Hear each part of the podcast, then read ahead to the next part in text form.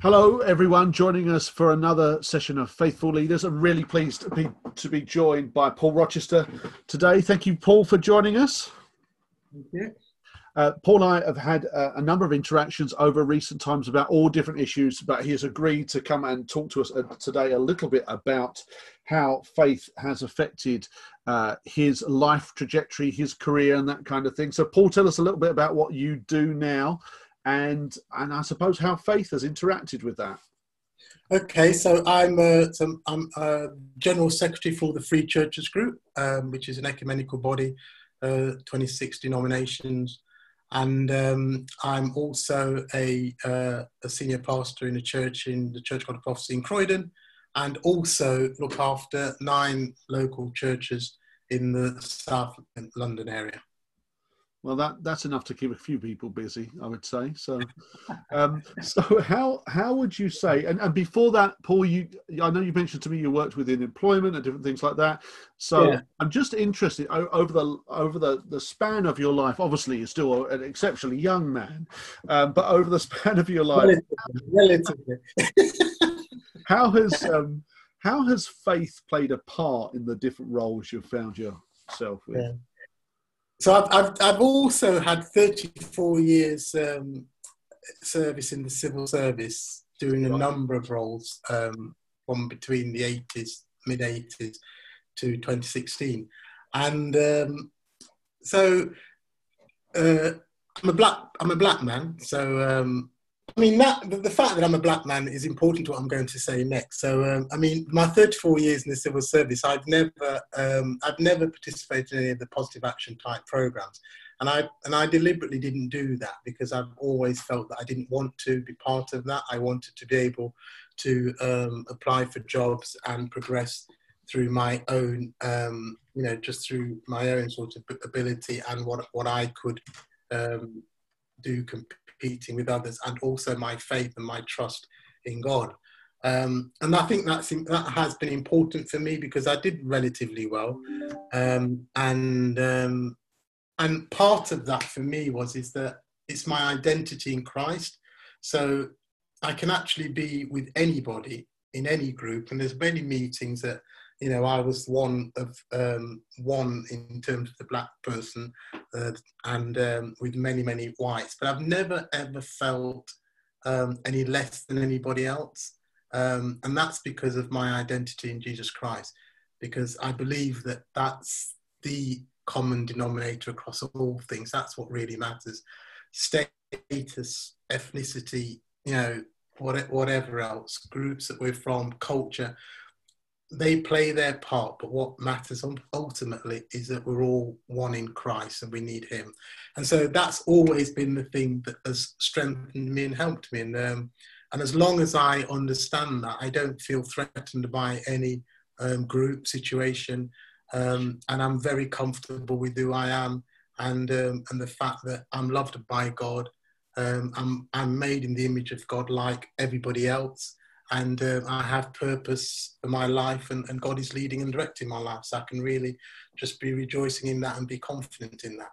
That's that's very interesting, and actually leads me neatly, uh, neatly to uh, one of the things I, you and I have talked about uh, in the past. But I'd be very keen just to kind of open up some of the discussion. So we're obviously just, I mean, who, who knows when people will be listening to this recording, Paul, whether it'll be years to come. So just to give a little bit of context, this we're recording this in September 2020 and we are kind of coming out of lockdown in some ways from the COVID crisis.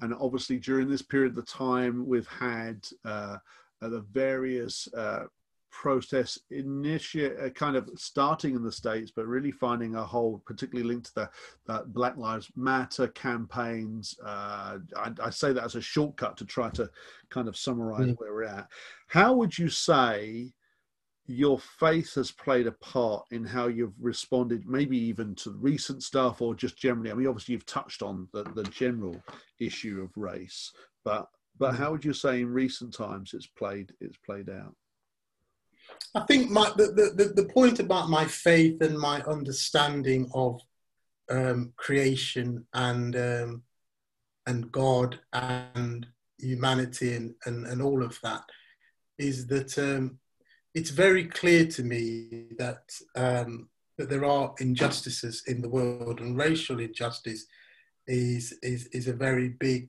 um, a big concern for me and for many others. Um, I'm also conscious of the fact that um, you know I would be probably classed as middle class. You know, um, I, I you know salaries above average and, and doing relatively well in that respect. So I, I recognise that how the racial struggles um, in the UK have affected some people. There are people that are suffering far greater than I am, um, and I always bear that in mind. But I think that uh, I think that it, the, the, the killing of uh, George Floyd um, again I, I, don't think it's coincidental. I just think the fact that we're all that we were all locked in, um, looking at videos and watching news and stuff like that, and we were all captivated by this this brutality and this injustice. And I think to try to uh, describe it in any other way um, yeah. shows the problem. I mean, that is part of the problem that anybody can see that um, other than a brutal um, uh, you know, inhumane act um, to try to argue any other way, even though it was a policeman, um, I think is part of the problem. Um, and so I think that it's brought things to a head and hopefully it will lead to some lasting changes. But having said that, I do realize that um, the changes that are needed will take time. Yeah. Um, and I think that uh, people's expectations needs to be realistic about how you change this. And from my Christian perspective, I ultimately know that it really takes a change of heart. Right. And that's about God um, and what God does in us. If you have a policeman before they're a policeman, if they've got racist tendencies, um, and that's how they've been brought up, and they see black people as inferior, you send them to Hendon on a 14 week or 18 week course, it's not going to change that. All you've done is, is just given that person the authority to act out how they are and what they think within. And clearly, the Bible tells us that, you know, we know each other and how we live our lives is all about how we are inside. And it's only God that can really change that. So, so that's that's bottom line for me. Yeah. I think that I think that you know that within um, within society and within our communities, we can try to change some things and, and there are some positive things that we can do that will be helpful but ultimately we need jesus right right that's that's really interesting really challenging in itself how about the broader experience of covid? And i know i know that you've you've loved lockdown that you know it's it's the thing you've wanted most in your life. I think from what you were saying earlier you were done with it. But how has your faith helped you on a personal level respond to the, the challenges of the last six months in relation to COVID and lockdown and stuff like that? Um, on the basis that the way that I look at life is is that whatever happens, um, you know, God is in control of my life, and so I do believe that um, you know I, I see I see life as this in terms of all of us as this rich tapestry, and God is, um, you know, uh, uh God is, is is actually creating something in terms of this tapestry that we can't we can't fully understand what He's doing, and um, and it's I think it's C.S. Lewis, and he talks about the fact that when you look on the bottom of that tapestry, all the bits of threads and everything, it just looks like a real mess. Yes. And you're wondering how on earth can anything beautiful come out of all of this? Um, and I always remember in my life that God is in control of this situation. Yeah. And that um, there is something beautiful that He is making and creating. Um, you know, and we, we, we just have to trust Him on that. Um, and one of the challenges in life is believing that in 9 billion people or whatever on the planet, that the Almighty God knows you, knows yeah. me, and is concerned about our lives and is directing our lives in a particular purpose. And when I can believe that and really hold on to that, I feel great. I kind of forget that. and, uh, and, it, and, and it's something that's at the back of my mind and I feel a little bit more concerned. that that's that, but that's helpful, Paul. So to realise the sense that our our beliefs and how they play out need we need to hook into them, Mm. kind of almost each day, but almost each part of the day. I, I think that's really a helpful and practical thing, particularly for those listening from different uh, faith backgrounds or even those who from non-faith backgrounds that kind of believe that, well, you know, here's this guy, he believes this all the time. Well, may, maybe not. The rich, rich tapestry probably doesn't feel that way when you're, I don't know, driving along somewhere in the depths of Croydon and you're being cut up. I suspect that there is a different, a different experience at those times. No, that's really useful. I think our Christian life is always trying to go back to truth, and um, and uh, and one of the powers of the Christian story is is that you can actually face the realities of life. I mean, I can actually look at the world and its brokenness, and I don't have to pretend that it's not this Yeah. case. I mean, it's really bad. The situation is really bad. The world's in a very very difficult place, um, and there's some real terrible things happening, and violence, and you know, and injustice. injustices, all sorts of things happening.